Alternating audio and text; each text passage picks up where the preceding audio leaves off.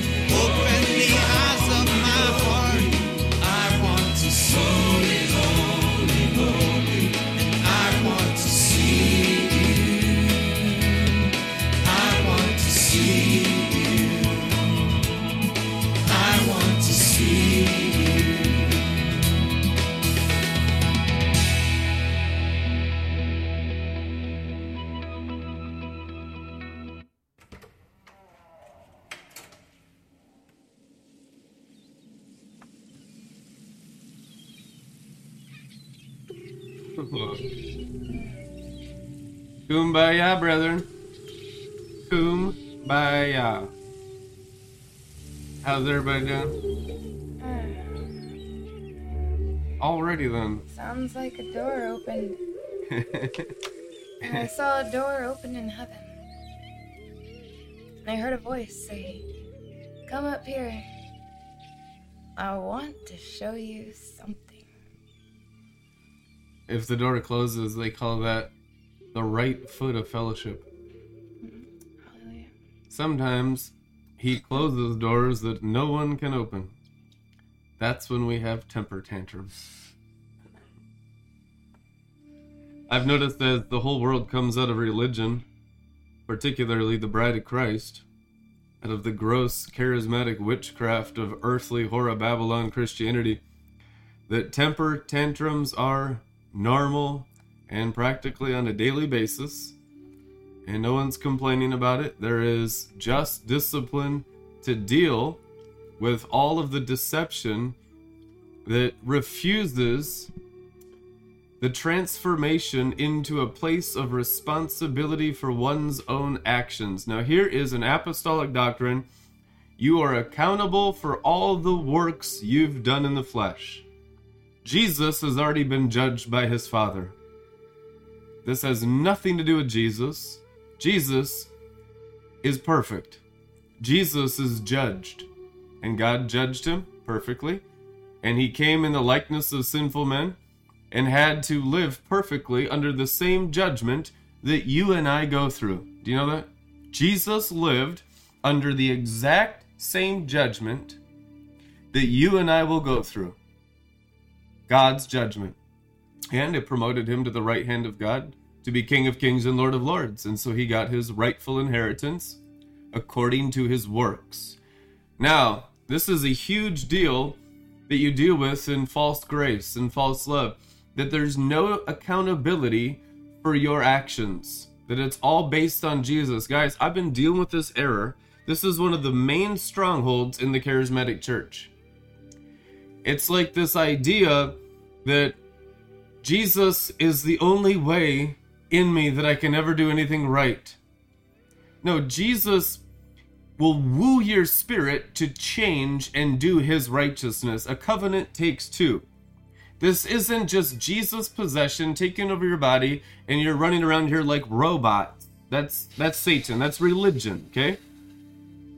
I just wanted it to be automatic and autopilot, then I never have to resist sin. I never have to submit to God, And resist listen, the this, devil. I'm glad this came up today because it needs to be addressed because everyone deals with it as they mature. This has been the scandal, even in the drunken glory movement. And they got into finished works, they got into everyone being perfect, they got into all the responsibility on Jesus. The truth is, there's zero responsibility on Jesus and 100% on you. You can't say before God on Judgment Day, Oh, Jesus is my righteousness. Nobody can. God will look at what works you did in those bodies, and that will put you in your eternal position. Has zero to do with Jesus. That's false grace. Now, Jesus does transform us by a position he has within us, around us, and through us. In the Bible, that's called a brooding mother hen, which is a wooing, not a controlling. Jesus doesn't control his people, demons control their people. Okay?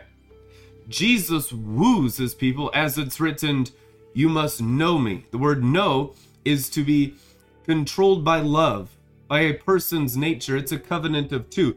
It's your response in repentance. Jesus cannot repent for you. Jesus cannot repent for you. You repent by his wooing.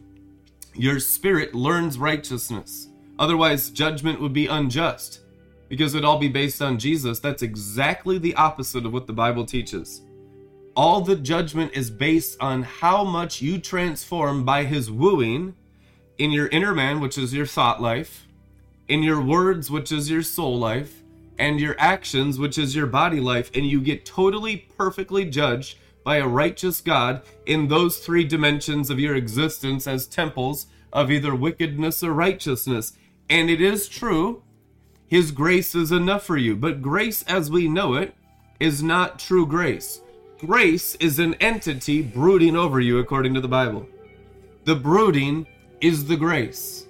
So it's not a controlling, it's a brooding, which is a hatching. The chick under the brooding is responsible to its changing as the mother is over it. If the chick does not go and eat and drink from the mother, 100% of the time, the chicklet dies and is no more. Is that the mother's fault? No, the mother is covering. The chick has to come and eat. If it refuses to eat, if it refuses to drink, if it refuses to be like its mother, it dies. And so it is with human beings, even Christians.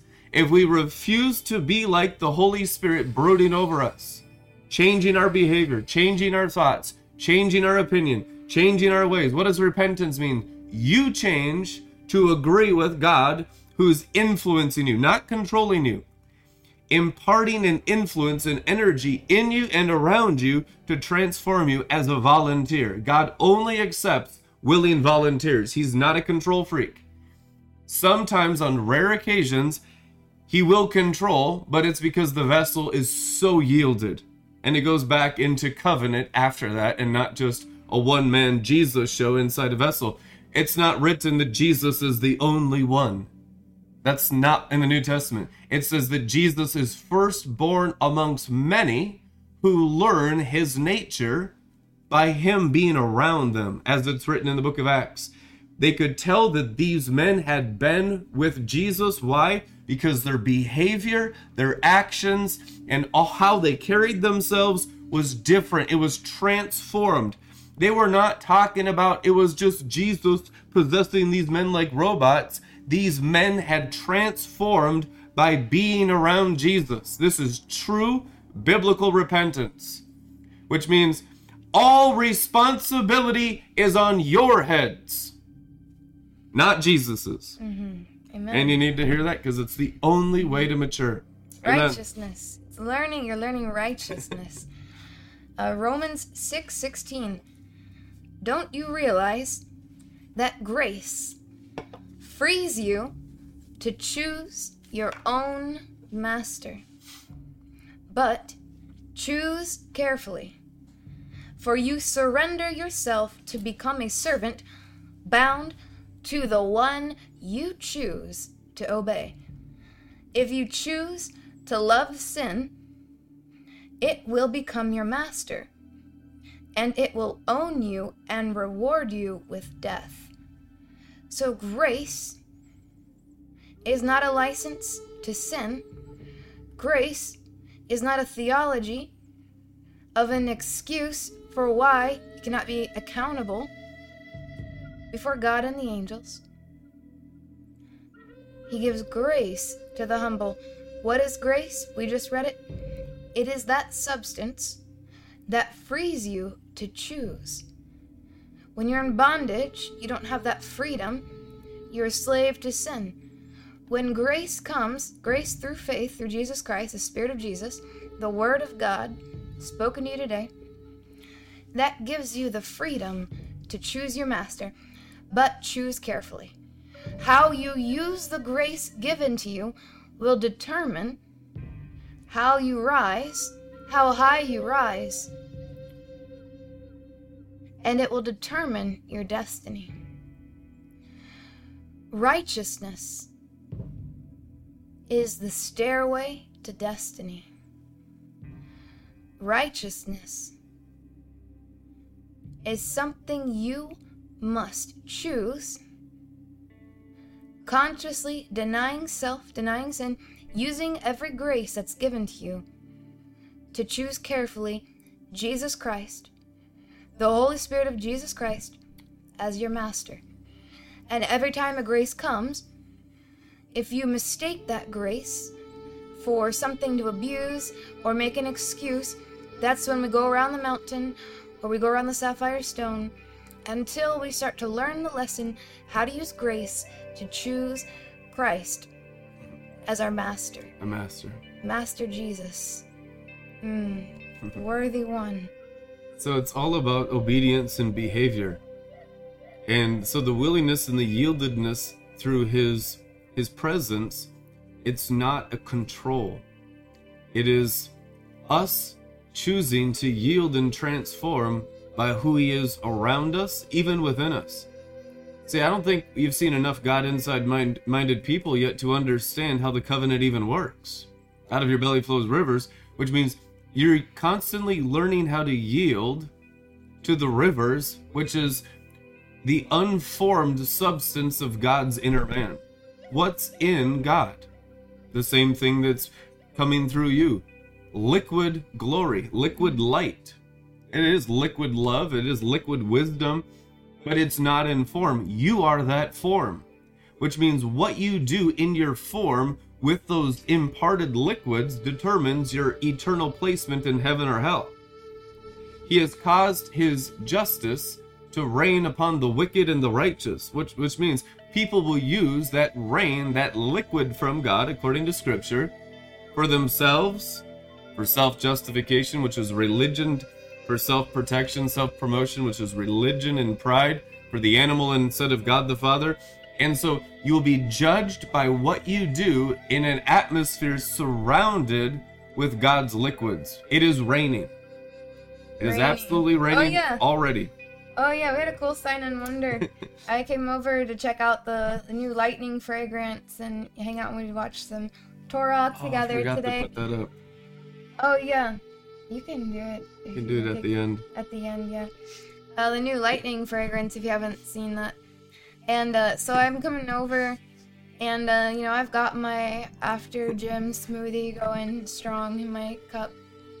And I go in and I look on the counter, and there's Brandon's phone and like his glasses or something like that, and there's water droplets all over him. I'm like, huh. Well, it did rain this morning. It wasn't raining then. It's like, did he go out, maybe outside or drop some? I didn't really think much of it. I was like, ah, I'll just put my stuff down.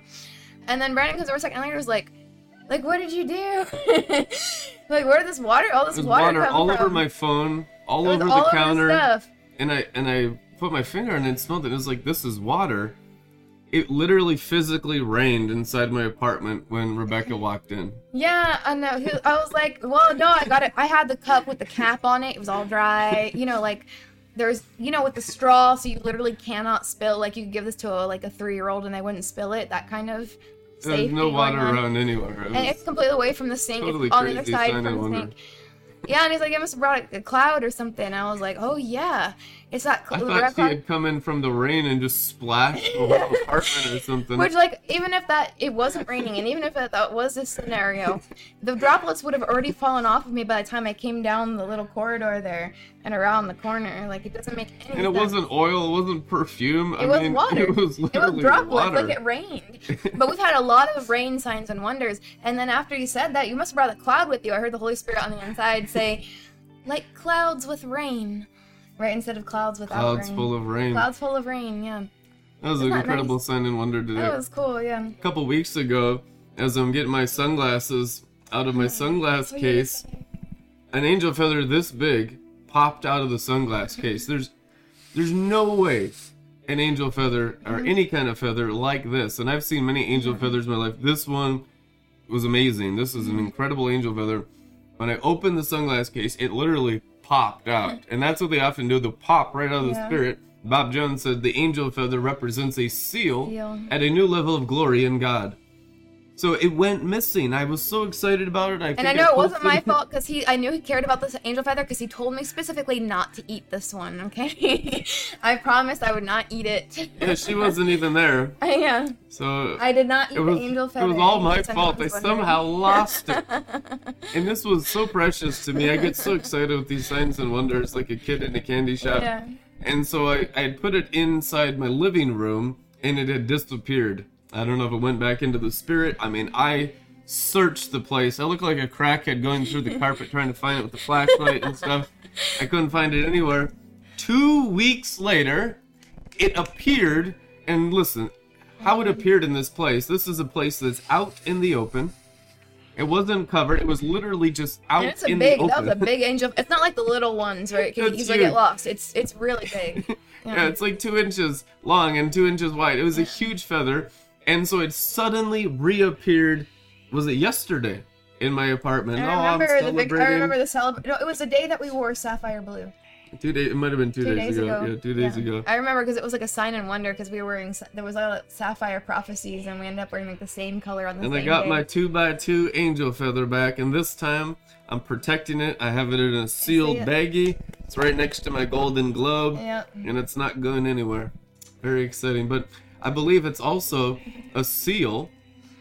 There was a war over this last season, and Mm-hmm. I'll tell you what I've been dealing with because it affects all of you. For two days, I've been warring against marketplace and financial demons, not amongst Christians, out in American society, both on the East Coast. In my off time, I have several little small things that I do for side money, and one of them is hi fi, and I sell electronics. Okay? A lot of you don't know that. But I sold this man a brand new equalizer, and it was brand spanking new, $400 off retail. You can't get it anywhere. Highly sought after, perfectly packed and shipped to him, and he plugged it in and it blew up. Okay. So now I and the thing blew up. I said, just send it back. It's under warranty. I'll get it fixed. He wants money from me. He's demanding money from me without sending it back. So it's like a scam artist or some sort of deal. I don't even believe it's broken, to be honest with you. The way he's acting, I don't think it's even broken. I think he's just trying to hustle me. And so I've been dealing with these scoundrels in the marketplace. Mm. And this is like wrestling high level financial demons. Mm-hmm. And I talked about this yesterday. It was the same demon spirit, right. financial business demons in American society. God wants justice and judgment and his order in the marketplace of the mm-hmm. USA. It, USA. It is so out of control out there in the marketplace that wicked criminals have taken over business and mm-hmm. money and economics, and God is sick of it. And so he's sending us in like berserkers to deal with demons. I don't think these demons even existed in these people, honestly. I think it's like Mr. Smith in The Matrix.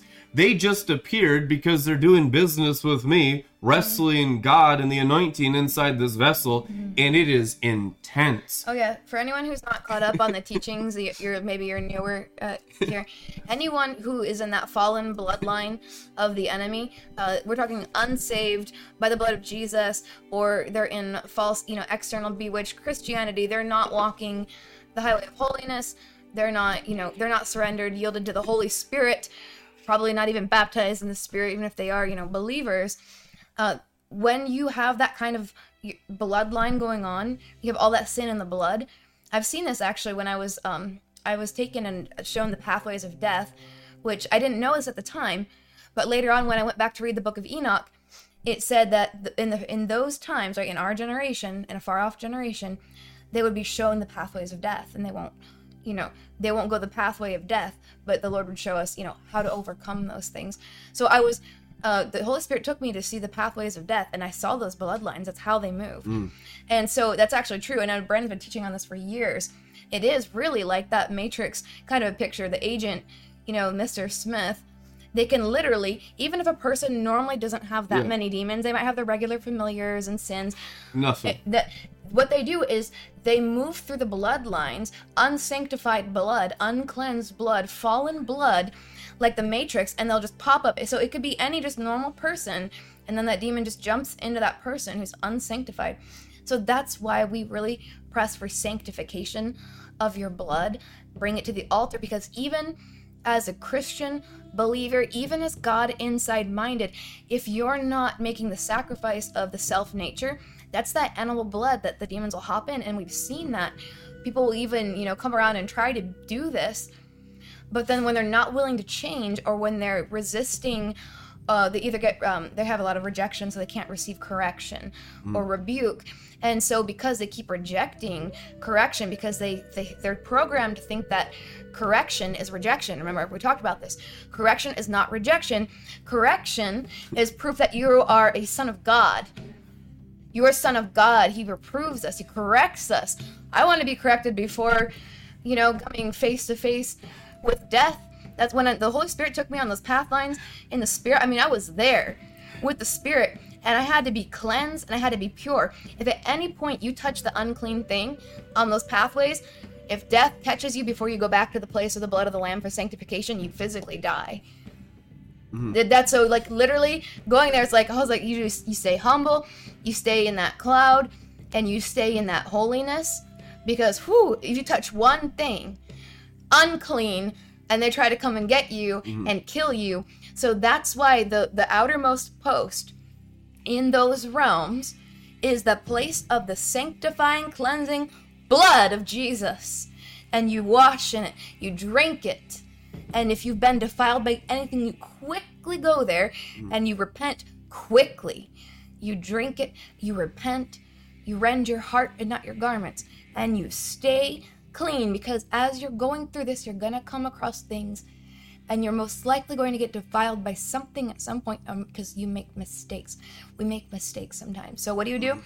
Quickly repent, quickly wash, quickly forgive, forgive others, forgive one another, forgive yourself. That's why it's so important. Because when you go in those paths to overcome, I came face to face with death. The entity, the angel of death, and he was going through his, the byways, the highways of those those bloodlines, and the spirit wanted me to see these things. But he told me to stay inside that cloud of holiness and don't for any reason touch any of the unclean things. Wanted to show me. And I came face to face at a crossway. He said, Okay, now stop. And then shoo, here comes like a cloud. Like a cloud with a face. And I thought, Oh my goodness, I'm face to face with death. It was a strange moment in my life. That's good. When you wrestle that stuff, that's promotion because they have it, and when you take them out, you get it, and you take those those realms. Look at Peter, guys. Peter is following and obeying Jesus for literally two years. He had repented of his fishing business. He had left his wife and his children at home to become a disciple of Rabbi Jesus Christ.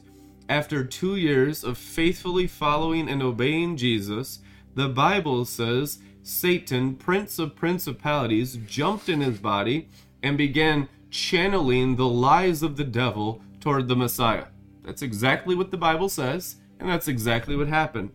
So the issue is not so much your zeal, your intention. Peter had all that. The mm-hmm. issue is your elevation of your inner man, of the angelic world's influence on you. And Christians are usually completely ignorant of those realms and come under their mm-hmm. influence without knowing it constantly. Mm, And you might say, oh, well, it's baptism of the Spirit because you see, he changed when he got the baptism of the Spirit. But guess what? They saw Jesus ascend. So they understood ascension. Mm. That's different.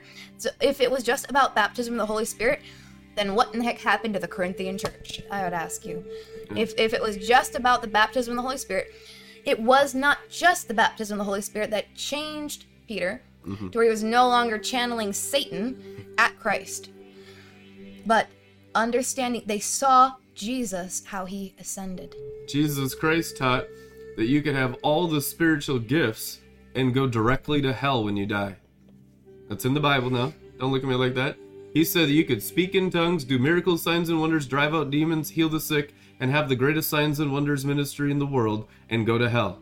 That's written in the Word. The issue is completely different about knowing Him on the inside in elevations of truly rising to Him. Mm-hmm. Only those who rise know Him. That's why His mm-hmm. body is only in the second heavens as mm-hmm. overcomers in the book of Revelation.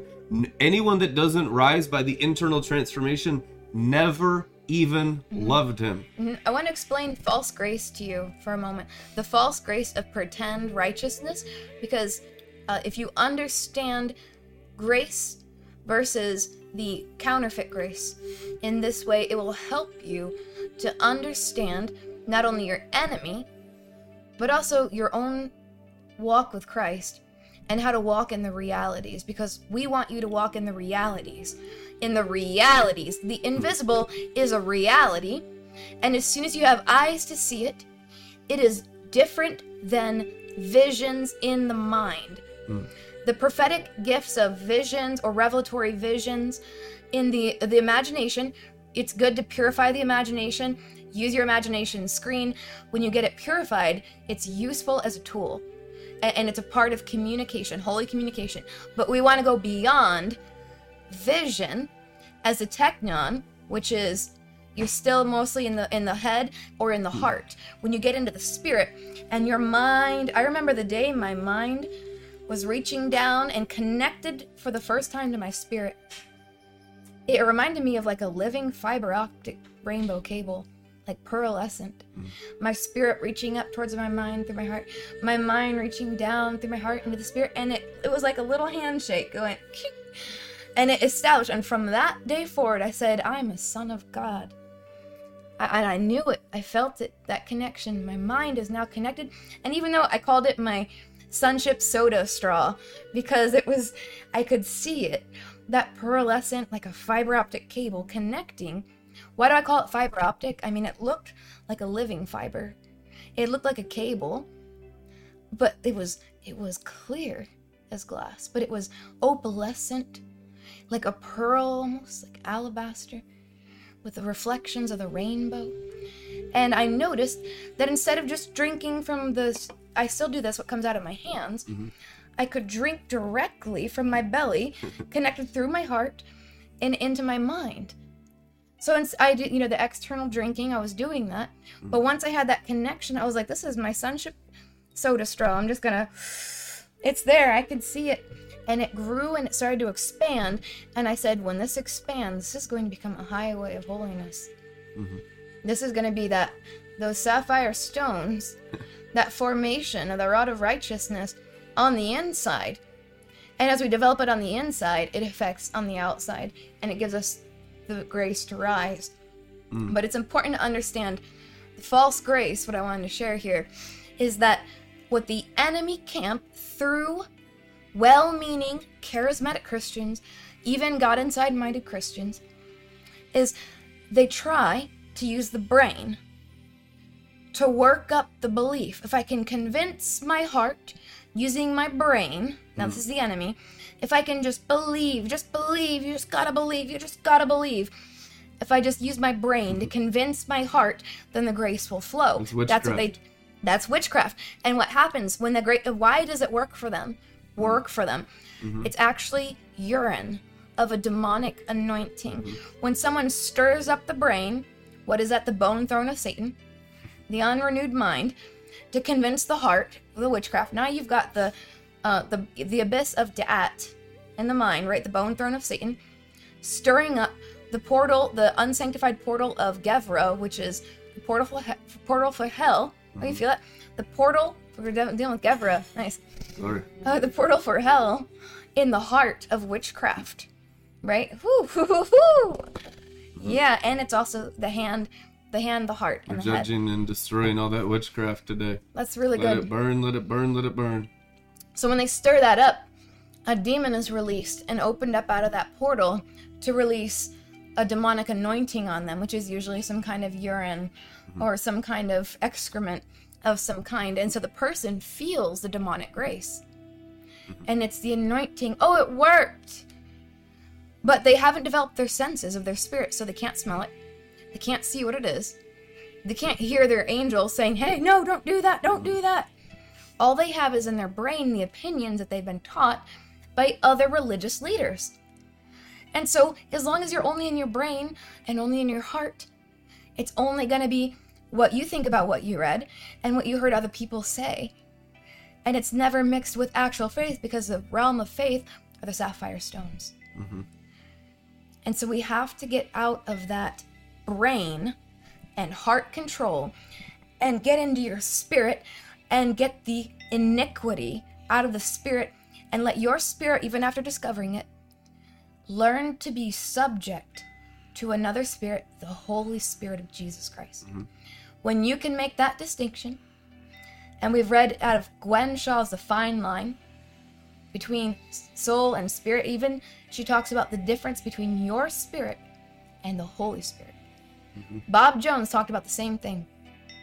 Your spirit is your conscience. Now that's a good thing, but you need to cleanse your conscience. What did also Bob Jones say? He said, fly into the sun. Cleanse your conscience. Fly into the sun. Mm-hmm. Let your conscience hear from the Holy Ghost and continually choose Him over every other spirit. And as you rise and you fly into the sun, it burns out the iniquity.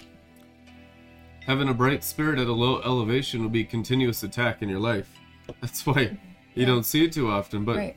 the thing is, is overcoming, which is being a bright spirit, being a spirit full of fire and glory of the Word of God and obedience and loyalty and faithfulness and purity, and rising in wise wisdom, full of oil, reliant on the Holy Ghost, and using the anointing of the Holy Spirit for the works of the Father that He's ordained for you to do, which is all the obedient acts that you do every day with your soul and your body and spirit to the leadership of the Spirit of truth. Now, as a bright spirit in heavenly places, you can make a difference upon all the dark places, but you can't do it at a low elevation. That's why Philippians 3:11 says you have to be resurrected by two things. The Bible says two things. Purity. Let's read it. Let's read it. Woo, Shabbat. We're going to read some Bible today. Okay. Yes, furthermore, Philippians 3. Furthermore, I count everything as loss, compared to the possession of the priceless privilege, the overwhelming preciousness, the surpassing worth, the supreme advantage of knowing Christ Jesus my Lord, and of progressively becoming more deeply and intimately acquainted with Him, of perceiving and recognizing and understanding Him more fully and clearly. For his sake I have lost everything and consider it all to be mere rubbish, refuse, dregs, in order that I may win gain Christ the Anointed One, and that I may actually be found and known as in him. Notice it's kind of a rare thing amongst Christians. Mm-hmm. Okay? That I may actually be found and known as in him. That I may actually, Actually. be found. Let's all say it. That I may actually Found and be known found in him. and known as in Him. That means that is not just a salvation. Now I'm in Christ, and now I have His righteousness, and now I don't have to get up out of the sand and rise on sapphire stones. You see what the enemy's trying to do there? They're trying to give an excuse to the animal brain, the animal soul, reasons why I shouldn't rise into the sun, reasons why I shouldn't get up onto the moon. I already am in Christ. I'm already perfect. Or even if they won't believe that, I'm already perfect. Give them a little bit. Oh well, I'm in Christ. We're just in Christ, and Jesus' body is only in heaven. rise. I don't have to be pure. That's deception. I tell you what the horror of Babylon is the falsity that Jesus' body is on earth. You know that's unbiblical? You say that, you can just feel that out there. Jesus' body rose into heaven. His body's not on earth. Mm-hmm. Which means you're only in his body if you're rising to where his body is at the right hand of God. Truth, anyhow. Everything else is just the body of the Antichrist. Actually found and known to be in him. What does it mean to be known to be in him? The angels know you. The angels know you. It's one mm-hmm. thing for the demons to know you. Do the angels know you by name, mm-hmm. known in him, angelically known? It's good to not have angel drama too. I'll share this kind of funny testimony. I'll share some of my mistakes with you guys because it's kind of fun to laugh at. I just have some angel drama. Turns out you can't really gossip about angels to other angels. it's not. It doesn't work in. It doesn't work on the earth, and it doesn't work in the heavens. I don't know why. I don't know why. We sometimes, you know. Here's what it is. Every one of you, at the sound of my voice, would say, well, that sounds, you know, that sounds kind of retarded. That sounds insane. I would never gossip about angels to other angels. I am not a gossip. Okay. Well, you know, I had that had an incident. What there was like one of the one of the big angels was kind of disgusted with me one time. And uh, you know, it's just it is how like we're disgusting humans. You know what I mean? Like I don't blame you. Like you're high and you're holy not really used to being on the earth around all our, you know, we're gross, right? Right? Everyone's like, no, hopefully not. I'm getting washed. but um, it's just one of those things. I wanted to find out from one of the other angels, like, is it true? Did it? Are they really like, you know? Is that really how this angel feels about me? And the only thing they said is not to gossip. And I, it hit me so hard. I was like, oh no.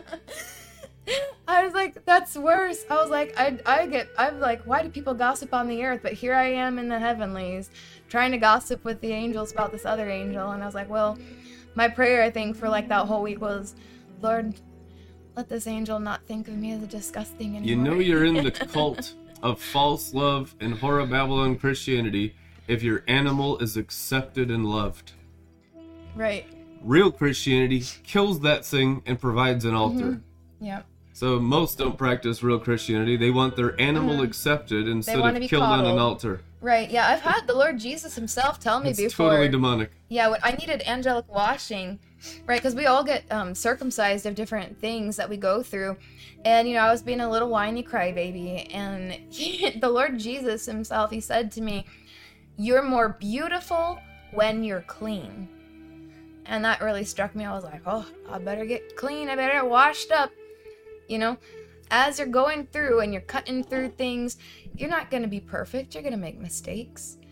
You know, you're like your mind and your mindset towards yourself and towards others, and all of like the the, the minutia of the details of your thoughts towards yourself, thoughts towards others, thoughts towards God, thoughts towards the angels. As you go in the higher realms, it's so refining those things that you had grace for at the lower levels, where it's just kind of like God doesn't even deal with that yet because there's bigger fish to fry, basically. There's bigger things to deal with that need to get taken away. Like, this is at least first stop eating dookie, okay? Number one, stop eating dookie. And, and then from like, you know, stop, uh, you know, for some people, it's like, stop, you know, stop banging prostitutes, stop watching pornography, stop eating dookie, and then um, just actually like you're covered in like you imagine okay imagine you're a parent at home and you have a beloved three-year-old you love them they're out running around in the yard and you care for your child and but they come in covered in dog poop and pee. First of all, you're like, "Oh Lord, how did this even happen? What did you get into? how are you covered in filth?" And but they're like, let's like imagine they're crying and they want to run to you and give you a hug. I mean, can, can we be realistic? We need to get the hose. first. can we get hose you down? them off first. Hose them off first, and then we can have cuddle time. Close okay? them off first, ministry. Hose We have to. it's just it's kind of gross like you know i don't know i the lord needed. gave me that it just that's what we, we used to slide around in the mud when i was a kid and that was the rule you had to hose off before you come in the house like that's stand Oh, like they're like, accept me the way I am. I'm Don't you love me? in Jesus?" And, and he's like, I'm washing you. My washing Right. is my love. yes I mean, he wants to cuddle with you but it's good like get the pressure washer The defilement doesn't come upon Christ. The defilement stays on you unless you allow him to wash you. Mm-hmm. Jesus Christ said, If anyone puts down their cross, they're no longer following me, walking with me, or even saved. Why? Because the animal immediately becomes unclean. That's new covenant, established apostolic doctrine. He's given you a cross, use it to clean the animal. Apostle Paul commanded you to kill, deaden, and deprive the impulses of the flesh. We say, oh, only Jesus can do it. No, Jesus woos you. That wooing is the impartation for you to do it. If the wooing's not enough, he's not going to robotically possess you to mm-hmm. kill, deprive, and deaden the impulses of the flesh. It's a test in this life and God's control is is not this overcoming thing upon your soul to overcome sin and wrongdoing. It's a brooding. He only allows volunteers that are tested to see hmm. in situations do you actually choose him or sin? Mm-hmm. If you choose him, it's because his brooding empowered you. So you can't boast before God, but it is an empowerment through a brooding, a wooing that changes behavior to kill, deaden, and deprive the impulses of the flesh. oh it's so He commands you to sanctify yourselves. You know, scripture says, you sanctify yourselves. Mm-hmm. You say that to the whore of Babylon, they flip out and be like, only Jesus can do that. That's not what's written in the Bible. The Bible says you sanctify yourself by his brooding, wooing influence. We want to be overpowered and overtaken. That's why we like we seek sensations, we seek rapture, we seek drunkenness, we mm. want to feel drunk, we want to feel high. Mm. We need to be changed by the wooing, and then all things will be added unto us when Oh, our wow. behavior matches the master's. You know, I just saw this. The Holy Spirit reminded me of vision. Thank you for sharing that. It's so important. I hope everybody gets that one today. Uh, there was a time that the Holy Spirit actually warned me about this. And he said that bewitchment always leads to fornication. It basically looks like this when you're seeking that kind of like spiritual thrill seeking. I just don't, you know, no responsibility uh, for my own actions, no discipline, uh, no like the spirit and the word, the sword, the altar, the priesthood, none of that. Just woo, feelies, woo, you know, just uh, in bewitchment, kind of like throw the hands up and just the mind goes out. It's like a demonic blackout, and then they wake up in bed with something or someone, and so it's it, think of it in spiritual terms. So like. Uh, the natural realm is a place where we can observe and learn about the invisible realm. So when you look at the natural realm and you see people get blackout drunk, seek thrill seeking, trying what do they call drinks? Spirits. When they drink different spirits, they black out, they get drunk, they wake up in bed with someone. Hmm. It's the same thing in the invisible realm. Bewitchment, drinking those spirits, you black out in your spirit and you wake up in bed with someone or something and it ain't God and, and it's not holy. So bewitchment always leads to fornication. Whether that ends up being physically manifest or whether it ends up being one of the various different degrees of uh, delusions about false love or just you in bed with some unclean spirit and being defiled in that way. Uh, so that's really important warning. I've never seen anyone delivered from that except through the Word of God. So, a dog returning to its vomit, it's a belief system. It's usually deception, it's darkness. You're still accountable, you're still responsible. It's not Jesus' fault. First act of repentance is humbling yourself going to Him and allowing who He is to transform you and change you and fill those areas for more God-like behavior. God's going to have a bride that is going to be willing mm-hmm. to be like him instead of just like a puppet of his presence. It's she's going to be a willing volunteer that has transformed herself by his wooing manifest presence. The Lord said to me today, some of you are mature enough to know Jesus on the outside. Mm-hmm. Some of you are enough have enough God inside mindedness mm-hmm. that it's now for the accountability to know the real Jesus Christ mm-hmm. on the outside. Okay, Luke 17, 21, the kingdom of heaven is in you and around you. Which means you mm-hmm. can't know the kingdom around you. You only be in Babylon, mm-hmm. delusion, witchcraft, mind control, mm-hmm.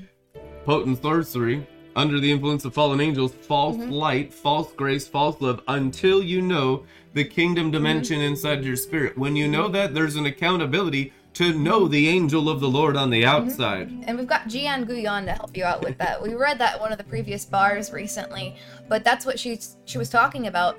Uh, is first you go inside through the you know Teresa Avila was the interior castles, but Jeanne Guyon was talking about first you search him and you know him on the inside because you'll need all the powers of your soul. She said all the powers of your soul mm-hmm. sanctified to ascend to know him. So, first it's that journey within, interior castles, cleansing of the layers of the soul, and then you begin to see the kingdom on the outside. Mm-hmm. And so, when in doubt, just, you know, when in doubt, You know, why do we see signs and wonders and angels God literally inside. every single day? Is because we've taken the time to purify our heart on the inside. Mm-hmm. Lord, illuminate the eyes of my heart, it is written. What happens? You begin to see the kingdom outside you. Why? Because you've purified the inside of you. Nobody can see the kingdom unless they're Mm-hmm. purified on the inside. Otherwise, you'll just be always chasing that external thing. Like, oh, is there a sign? Oh, a license plate? Oh, a thing. You're chasing signs and wonders. Remember, signs and wonders follow those who believe. God outside minded, externally bewitched Christians chase after signs and wonders. Signs and wonders. Greeks seeking knowledge, information, doctrines. What's your doctrine? You have to have perfect doctrine, but it comes from God Himself on the inside of you interpreting His own scripture. Because the Holy Spirit of truth will lead you into all truth. But why is that not true in every church you've ever been to? To varying degrees of deception? Because they don't know Him on the inside. You know, the Bible actually says there's no truth in the earth, which means if you've ever gone to church in the earth, probably haven't heard the truth. You might have heard it in the brain. You're like, oh, are you the only one? No, the Bible says Jesus is the only one. Chill out. Bible says that the gospel and the word is not on earth. That's written in 1 John chapter 5. There are three in heaven and three on earth. What are the three on earth? The blood, the water, and the spirit. Okay?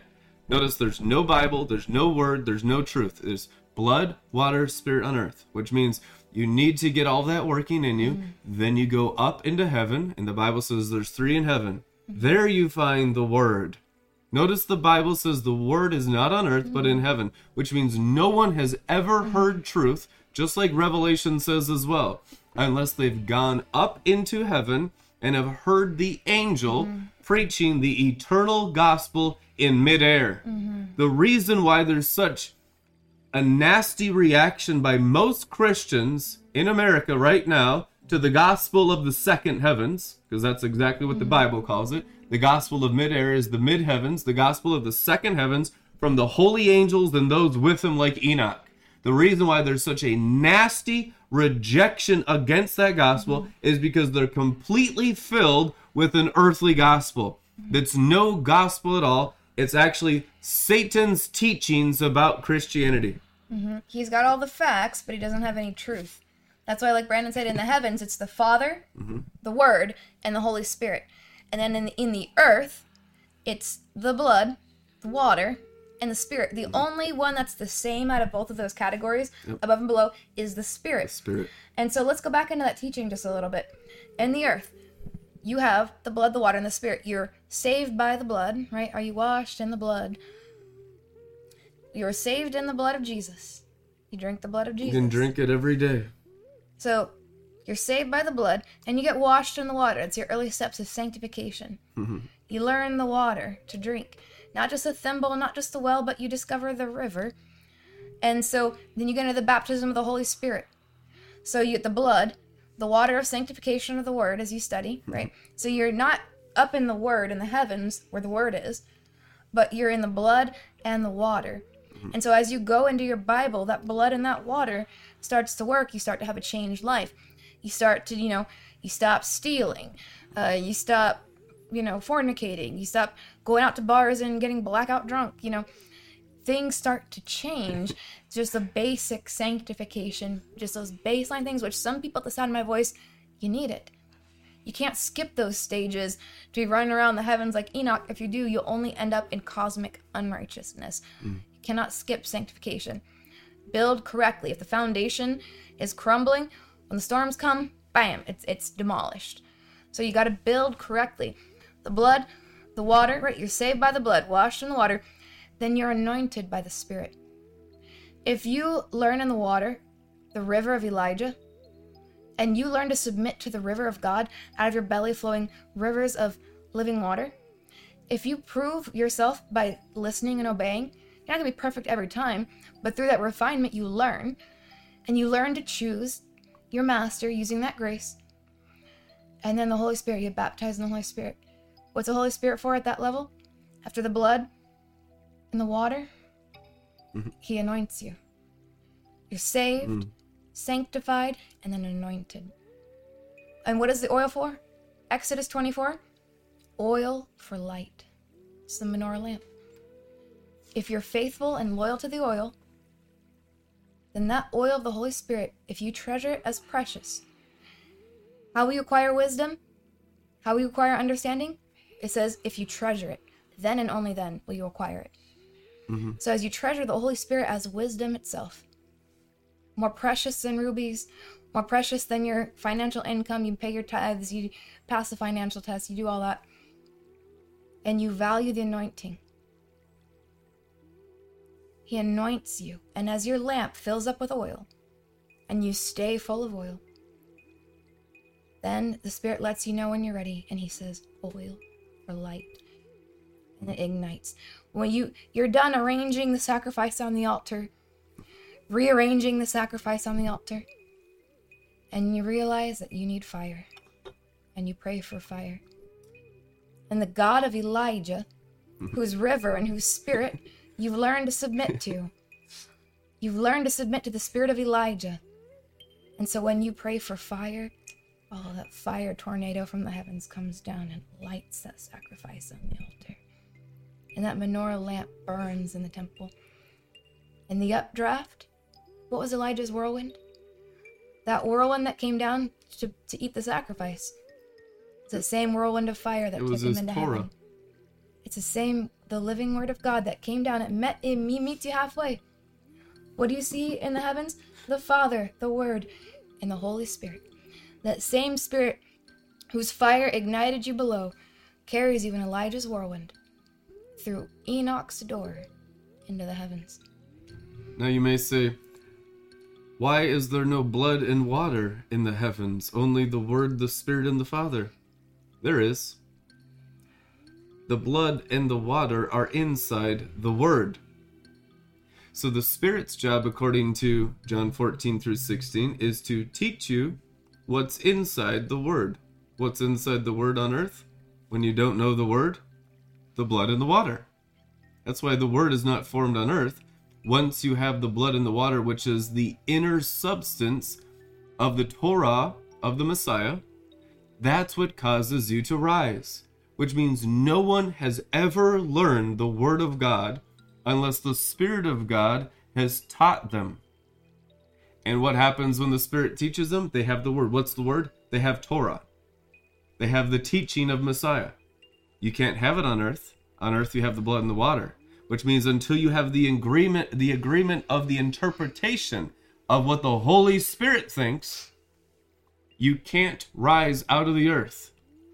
So it boils down to the word of God being King of Kings and Lord of Lords. Who knows him in that state? Those who understand the substance inside the Word. So the blood and the water are perfectly inside the Word in the heavenlies. The issue is who has known the Word in its inner man, in its inner substance, the heart of the Word, the spirit of the letter, not the letter alone. For the letter alone without the spirit is what? Death. Who has overcome death? Those who know what's inside the Torah of the Lamb, which is the teachings of Messiah, the red letters, or also known as the New Testament, the New Covenant, in his blood. So it's in his blood. What is his blood? It is the substance inside the Torah. Elijah went up in a whirlwind, but you could say, no, Elijah went up in the Word. What is the prophet? The mouthpiece of the Word. What is a faithful prophet? Someone that speaks and obeys God's Word. Simple. Elijah prayed for rain, and a cloud came, and it rained. Elijah was a man just like you and I. But he prayed for rain, and there came a cloud. First, a small cloud, about the size of a hand or your cell phone. Mm-hmm. The cloud came, and it rained. Elijah prayed for rain, and a cloud came. A cloud full of rain. Who are these who fly around, who fly around like doves to their nests, like cloud riders? Who are these who fly along like clouds full of rain, who peer through the lattice as their master does, peering through the portal of your heart, through the lattice, Song of Songs? Yah, cloud rider, rider upon the Araboth. Yad He Vav He. Faithful and true is the rider, whose eyes blaze like fire, his sword sharper, sharper than any two edged sword in existence on heaven or earth, dividing between bone and marrow, even spirit and soul, even between your spirit and his spirit. The distinction is so that he could complete that union in you, to be one with him, not in thought, but in the invisible reality.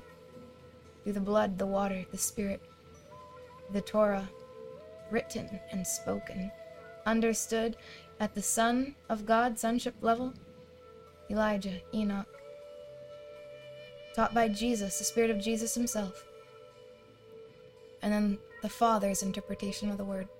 Mm-hmm. Out of whose mouth? When the Spirit says, Come and drink, and let he who has ears to hear what the Spirit says to the churches, and the Spirit and the bride say, Come and drink, it means come and interpret the word according to the Holy Spirit. The water is the inner substance of the true interpretation of God's interpretation of the Bible. There is no accurate dividing of truth unless you come to the fountain, the Spirit and the bride, which means those who know Torah or the teachings of Messiah, say, Come and drink. What is the drinking? Interpreting the letter. Human beings can read the letter, but there's no transformation. Once you get into the Spirit and the water and the blood of the letter, Oh, you will test every demon and mm-hmm. stronghold in their existence, every bloodline curse, every problem with them will boil to the surface like fire. So you keep drinking, which is mm-hmm. keep changing the insides of you by what? The insides of the word. No one enters the kingdom except through the insides of the word, which is the blood and the water. And the measure that you have the blood and the water is your accurate understanding of the teachings of the Bible. So everyone in the heavenly Jerusalem has a similar interpretation of Scripture. It's not like there's a hundred thousand different ways to interpret it. There's actually one. It's Jesus. Jesus is the interpretation of God the Father, the exactness. So in the earthly, we don't have that exactness. In the heavenly, we shall. That is the standard, that is the plumb line, and it does not exist in America right now does not exist. It will only come about through violence of the sword of the mouth of Christ and in a people with the Lion of Judah. Don't think it's just going to be everyone's willing to change their mind. Oh, look at all the churches going into a higher understanding of the scripture after hundreds of years of tradition. Oh, no, no, no, no, no. It will be violent resistance against violent righteousness of the violence of the blood and the water that violently poured out of his speared side. Okay? If you think it's coming any other way, you don't understand Jesus' second coming like the floods of Noah. There has never been a more violent act upon human beings in the history of the world. We say, oh, the waters came and drowned them. Do you understand they were boiling like the magma in the center of the earth? They were boiling waters that would rip flesh off of bones. You could not be saved in any water in this world. I tell you the truth, that will be the heat of the teaching of the true Torah at the end times. It will come with the boiling waters like the floods of the days of Noah. That's in the book of Enoch. Amen. It's uh, the waters of the kings, the, wa- the healing waters of lust, right? Because there's a. If you go into any kind of a new age movement or group, most of them, at least the ones who are walking in uh, invisible deceptions that are realities, they understand that sexual energy is healing energy. Now, that's sin, but it heal- they find that it's healing. But what they don't know is that it's written about in the book of Enoch that those waters of pleasure, of lust, they're deceived because it heals their bodies. Later on, it's written that those waters will change. Like basically, they'll heat they heat up like that, Yep. and it will uh, it'll annihilate. They're, it basically it'll permanently damage or change their spirit for eternity, and they don't believe the truth because they experience the anointing, The And the healing. grace. Mhm, It's a false confirmation. Right. And so uh, we want we want to hear the words of wisdom, wisdom crying out in the streets every day. When we've talked about this, the word of God is wisdom. The, the spirit of God. When it comes up, when wisdom shows her face, little hints as you read the Bible, you get the Holy Ghost highlights. If you don't pay attention or you don't notice, that's when wisdom or the word of God says, you know, come to me, all you simple ones, and come and learn wisdom. So we don't hear and we don't speak the language of wisdom, we're considered by the word of God to be simple, unwise, but we're still loved as we're seeking in our own sort of foolish ways, right? In our immaturity. We're seeking in our immaturity until we start to learn that language of wisdom, how she speaks. How does wisdom speak? The book of Proverbs. And what happens if we don't hear when the word calls? When you get those little messages where where it unveils for a moment of revelation and then shrinks back down, that's an invitation. It's not just oh, it's a passing thing. Mm. If you don't follow up on those, I feel that so much pain of the Holy Spirit on this. It's uh, really surprising. It's actually like really painful. Mm. I don't like when the Holy Spirit feels pain.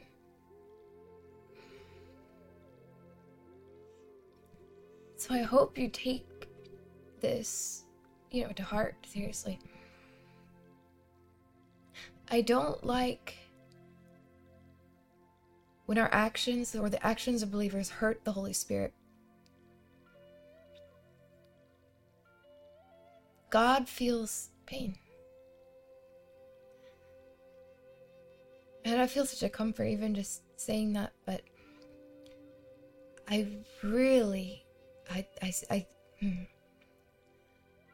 God wants you to receive that invitation in the Word.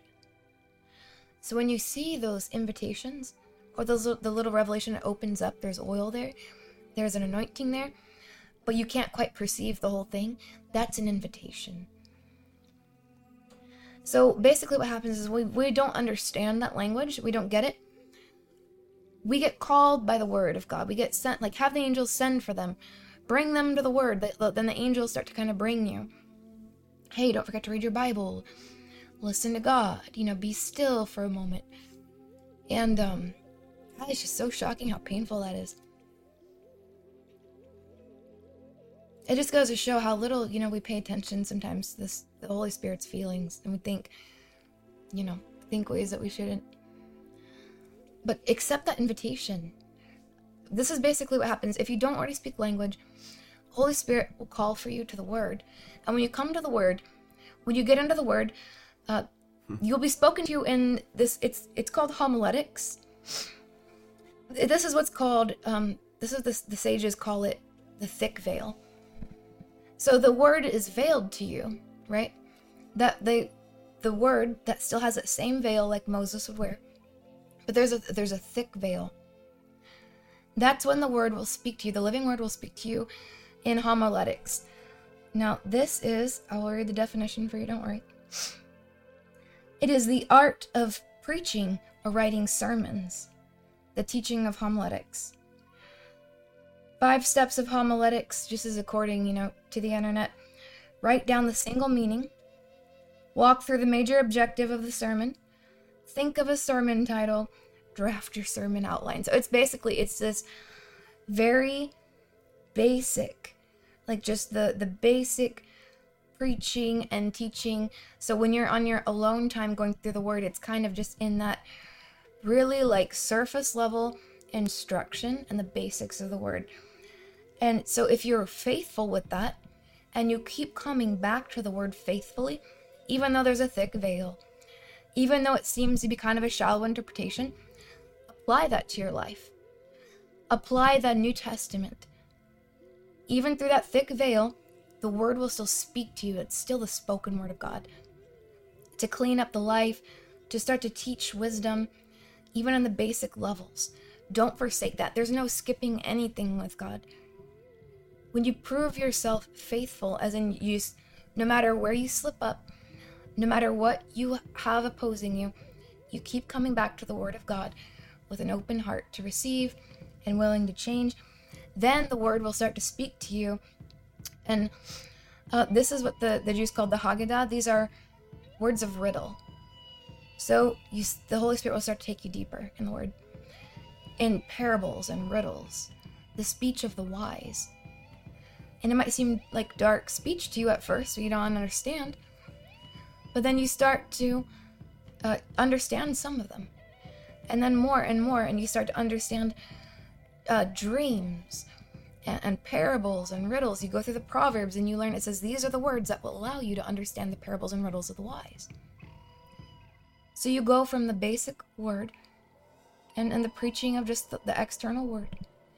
Then you go into the riddles and that's it's a it's a thinner veil. The veil starts getting thinner.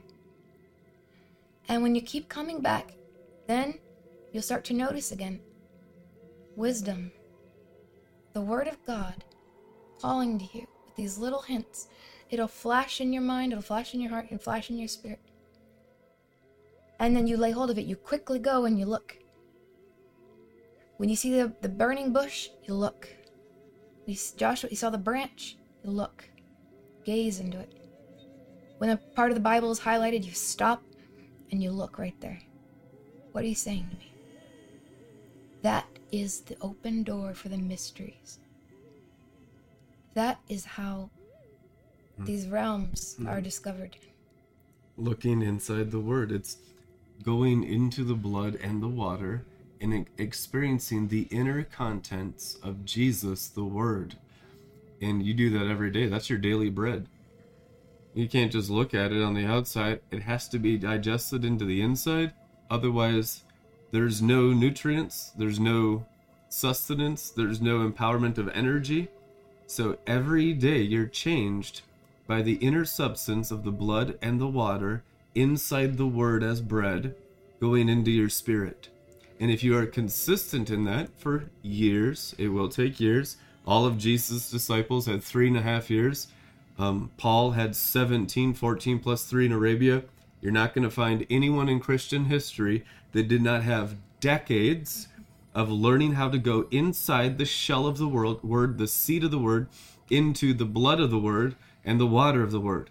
And very few have ever been raised up into the celestial word. So this is a pioneering work.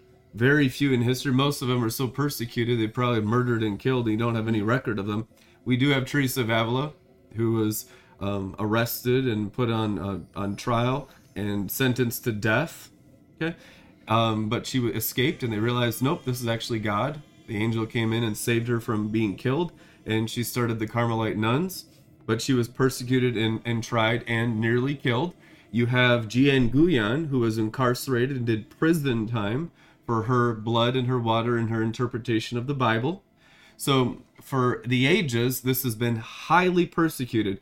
It is no different with this charismatic church. This charismatic church, despite how Pentecostal and charismatic and spiritual and external, ex, external they are, and feeling and presence and blah blah blah signs and wonders, I tell you what, they're the worst Pharisees of all. Hebrews seek signs and wonders. They're the worst Pharisees of all. Trust me, it's the truth anyhow. This last church is the worst of the worst of the Pharisaical seed. It is all the spirituality with none of the inner content of the blood and the water. None. It is almost unknown today that you go into the blood and the water and let it go inside your belly and begin to transform you by really understanding the word on the inside. It needs to be revitalized. There needs to be a renaissance of original Christianity because we really don't have it today. A lot of people have opinions about it. This is truly it, and you know these teachings are directly from the blood and the water of the New Testament scriptures, and it will work. And the angels are here to back it out, back it up without without number. They will help you interpret the scriptures accurately at a celestial level, and everything inside your interpretation, you'll find that's your deliverance.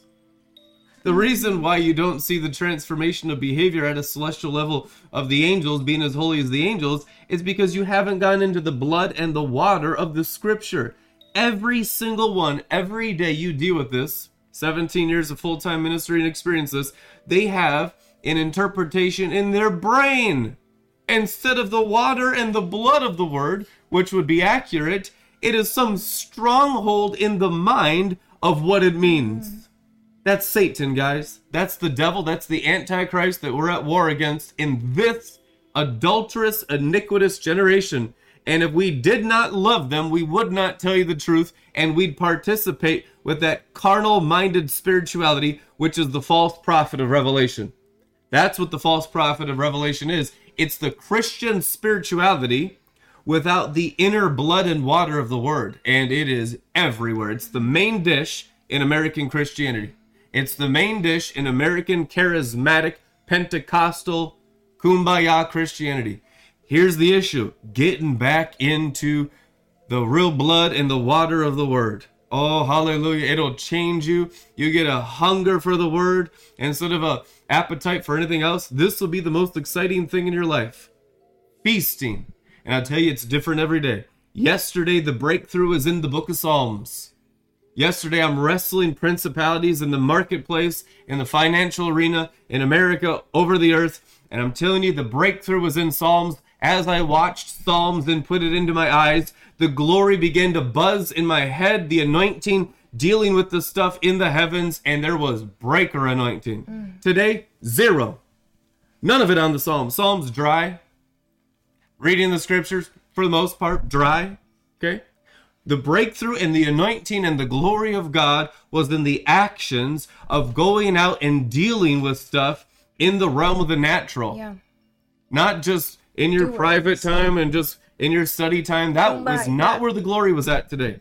The anointing, the breaker anointing, was not on the study, it was on the action, going out there in the world and aggressively confronting this stuff on a business level. That's where the anointing is at, and it's working, and it breaks through every time. So there's no formula. It's following and obeying the Holy Spirit and live action reality. There's a time for feasting. Why do we feast? Then there's a time for dancing. Then there's a time for warring. Mm-hmm. What does the Bible say? Ecclesiastes 3. There's a time for peace and a time for There's war. a time for crawling time through the crawling war. through the bush, deadly, silently, Now is the time for war. accurately, and lining up with your scope, and breathing in so slowly that your own heart skips a beat just to make that perfect headshot. And then comes the young baby Christian. "Ah, can you explain this? Oh, I almost got him. All right, Here's um, your cross. no, Die. no. give me a second. We're just we're about to take You just drink the blood in the water. But like you're like at neutral with the with the demon god, like just trying to keep your eyes focused on Jesus inside so they don't kill you today. You cannot help a young believer except allowing them Just to explain to me where did you find where is the Bible? I, I'm kind of busy right now. He's trying to kill me. He's trying to kill me. There's a reason why Scripture calls them sucklings. oh man. because they have to drink I the inner you in the contents of the word. If they're not drink, willing to drink the water and the blood, zero chance of kingdom breakthrough. Ooh. Zero. You will stay ensnared in whatever stronghold you have until you get into the water and the blood of the word, which is learning Torah, learning the word of mm. God, learning the spirit of God's teachings, his interpretation of scripture. You can't have breakthrough any other way. Amen. Hey, when you get a free can you just stop again? It's like I'm just trying not to die right now. Yeah, they're me a like, pray for me, pray for me. No, like, I'm not going to pray, pray, for you. oh, like- go into the blood, go into the water, and drink the content of the word. If you're not willing to do that, you are a drinker of witchcraft, a member of the whore of Babylon, and you're not even willing to repent or grow mm-hmm. and be godly. Christians want witchcraft often Yeah. instead of the blood and the water of the word. Mm. God doesn't have that. Any minister that gives you something mm. else is a witch and not a minister. Yeah, that's why the most loving thing that you can do for people as you're rising is to help establish the highway of holiness.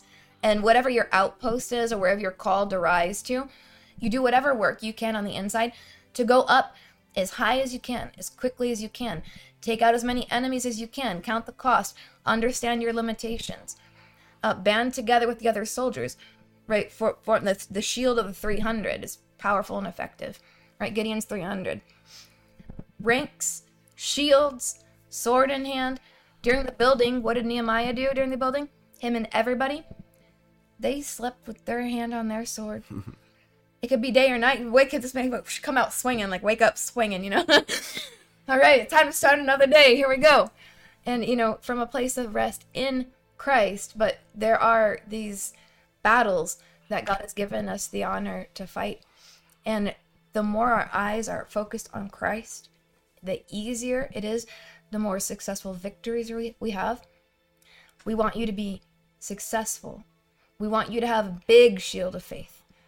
We want you to have a very razor sharp sword of the Spirit, not to use it on other people's spirit, right?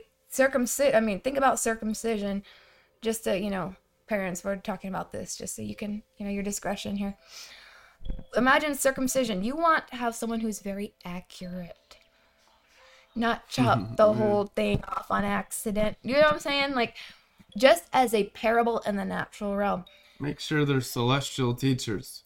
Because if you're trying to circumcise each other down, chop, chop. I don't know. I'm kind of half like. Do you want They'll a mostly blind? Do you want a mostly blind person doing such a delicate task? Like something can go wrong. On earth is like Nebuchadnezzar feeding people to lions. Ooh, It's bad out there, man. As you go into the inner substance of the word, it gets better and better the higher you rise.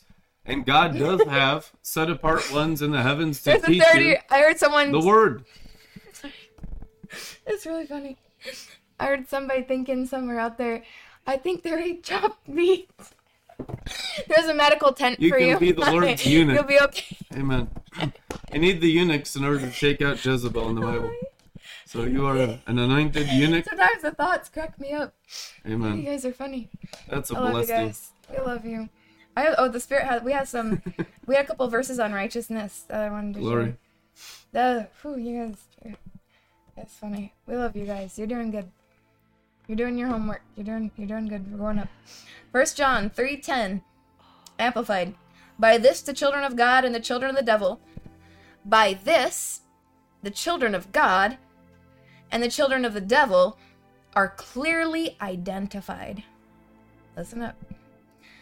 Anyone who does not practice righteousness, who does not seek God's will in thought, action, and purpose, is not of God.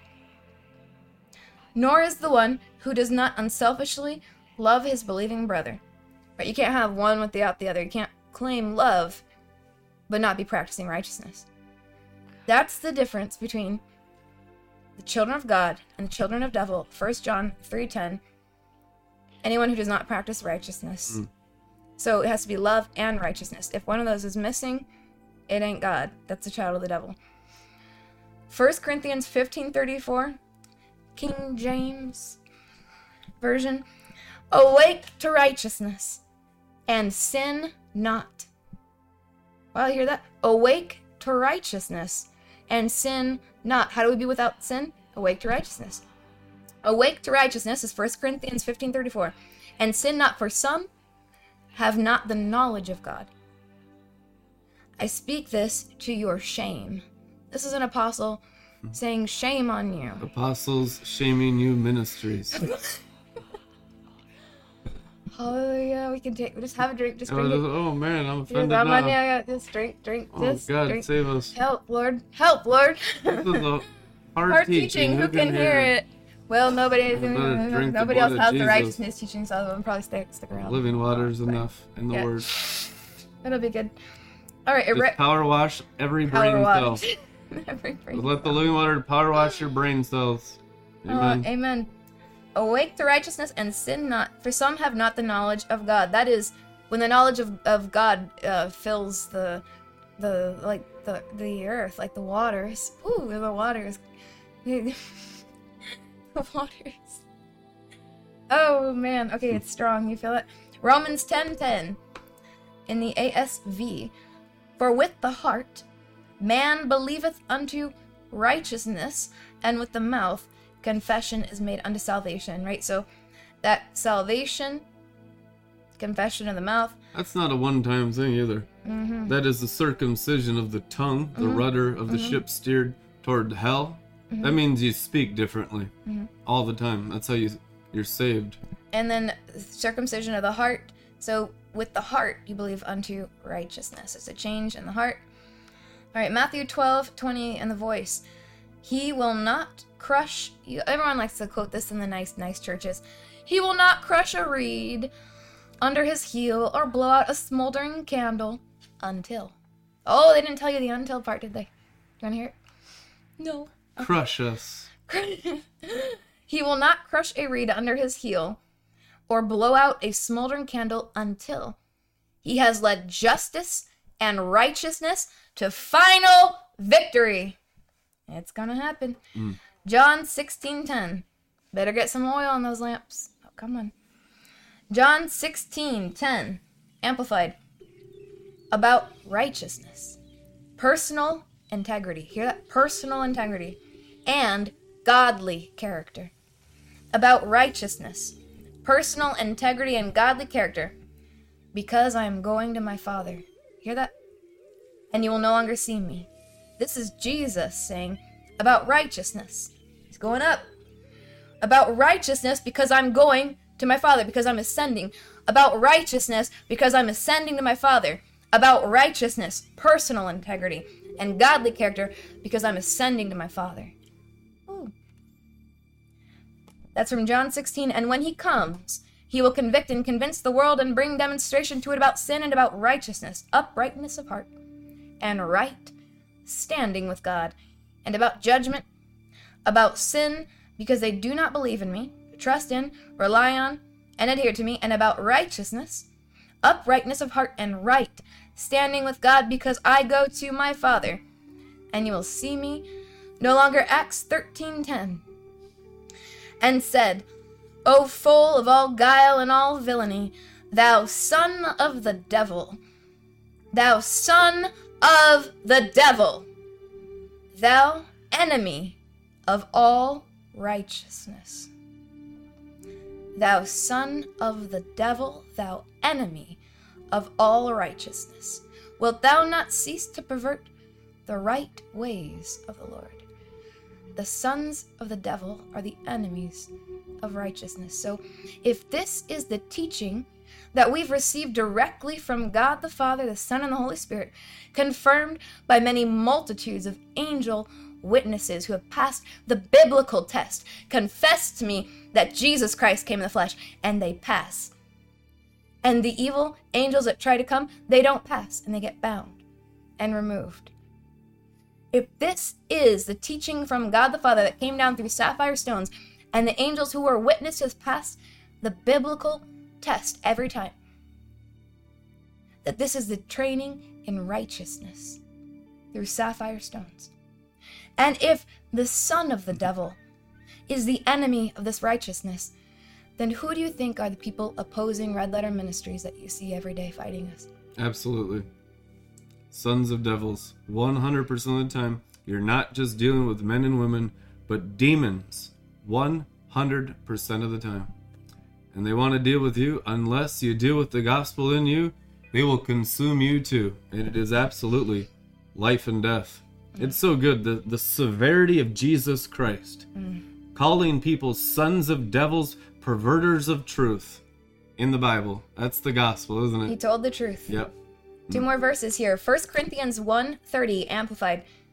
But it is from him that you are in Christ Jesus, who became to us wisdom from God, revealing his plan of salvation and righteousness. His plan of salvation mm.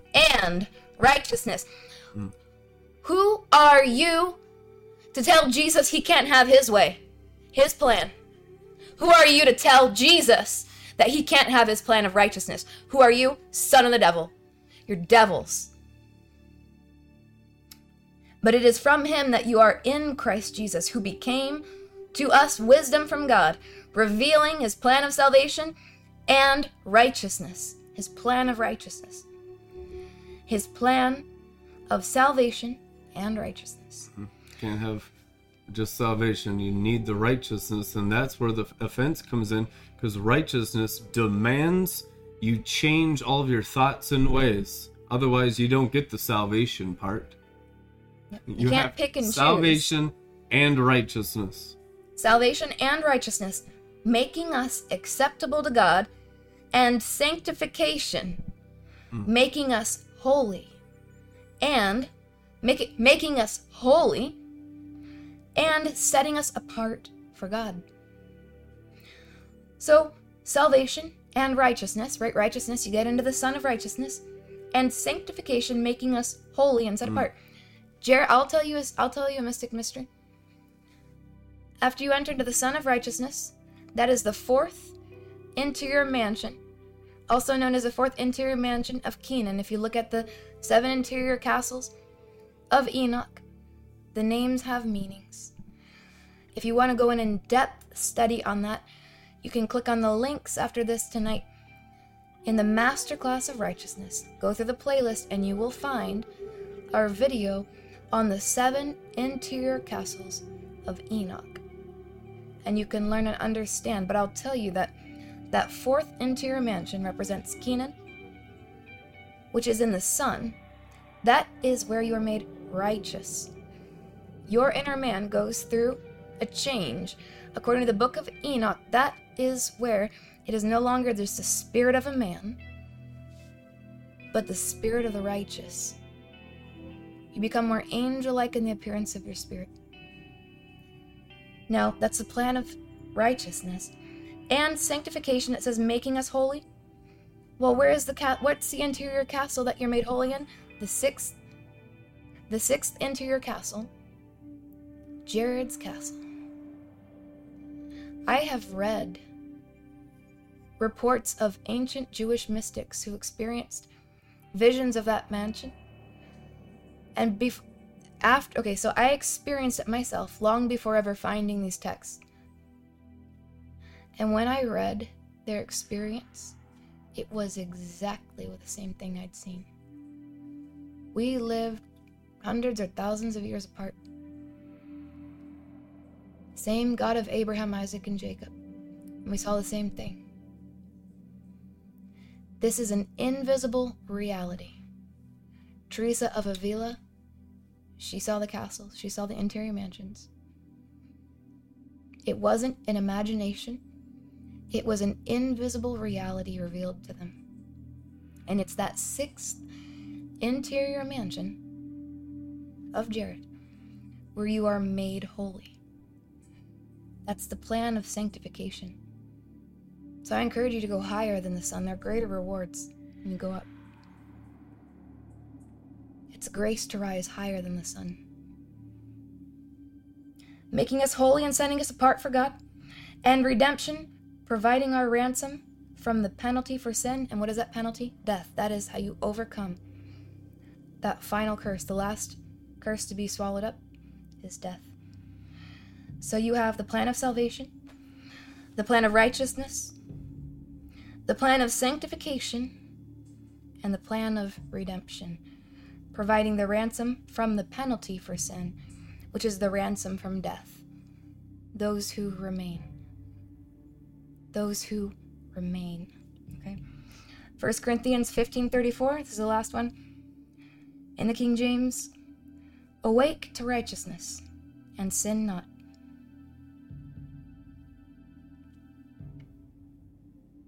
Yeah, we've read this one, but let's hear it again. Awake to righteousness. oh.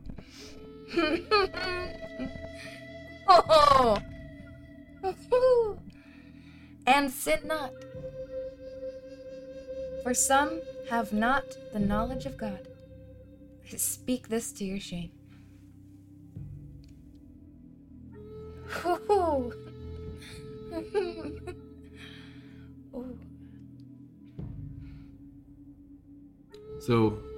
Not having the knowledge of God? It's not having the blood and the water inside the word. It's the word only. I speak this. I speak this to your shame, which means that your interpretation of scripture is completely in darkness and devoid of any life or divinity whatsoever. That's why it's shameful. Religion is shameful. Truth, anyhow. Glory. God has a plan for you, and now we just had a nice homiletical, thick veil, thin veil. Amen. The huge Sermon. impartation of actual maturity in tonight's message.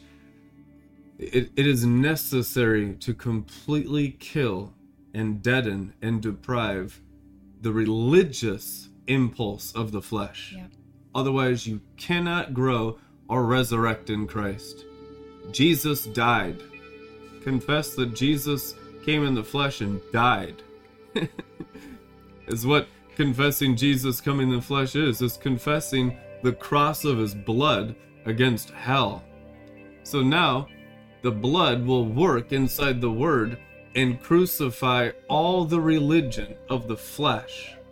It needs to. Oh, there's. Do we want one more? I think. Do you guys? You guys want one more mystery? Let's do one more. As long one. as it's severity. Uh, this one's about the wine. Oh, okay. Okay, we can okay, make okay. that's A little refreshment too. No refreshment. I'm refreshed in the severity. yeah, we do get refreshment. Psalms 110 says he's refreshing you in the severe things of God. Okay, this is really nice. Uh, he also told them a parable. This is Jesus in Luke chapter 5.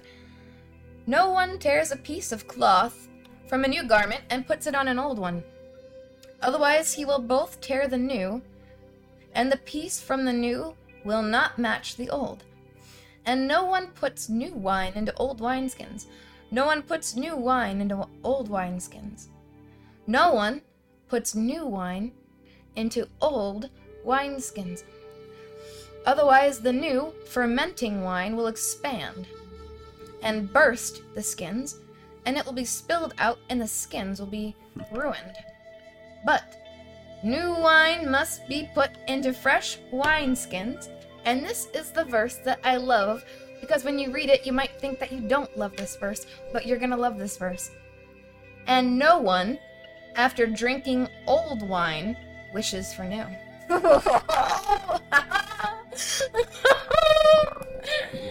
new wine, new wine, new wine, new wine, new wine. And no one, after drinking old wine, excellent vintage, wishes for new, for he says the old is fine. There is a age-old story preserved among Jewish scholars, rabbis, sages, wise men, whatever you want to call them, that in the days coming toward the end of all things, there is an old wine that's been saved. Oh, it's special wine. Better than the new wine. Wine that has been preserved in the grapes since those first primordial days of creation. Those precious few days. An original vintage preserved in the grape.